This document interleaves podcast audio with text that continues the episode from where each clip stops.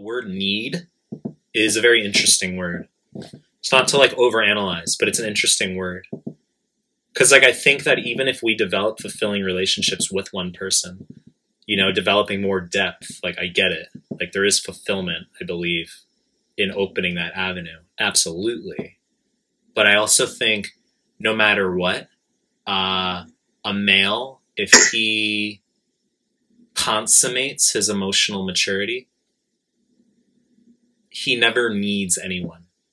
I think people really they they really adhere to this notion of interdependence, like this idea of being able to really like cozy up against someone. I think we always maintain a little bit of that.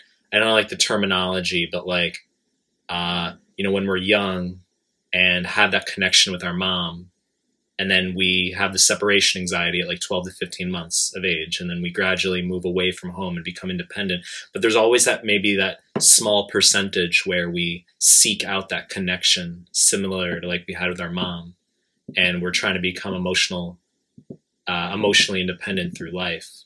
And i think that if a male consummates his emotional maturity he doesn't ever need anyone. This isn't synonymous with like not seeking out connection or not being grateful for uh-huh. emotional connection. It's not it's not synonymous. But I don't think need. Um, I don't think a male should ever need anyone. When you say need, you mean emo- need emotionally. You're not talking physically. Um, I think emotionally and physically. You need friends and you need sex. Yes and no.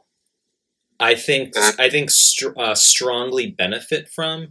I think it's challenging. I think w- as humans, we all enter pockets of like wanting more connection and feeling like we need that.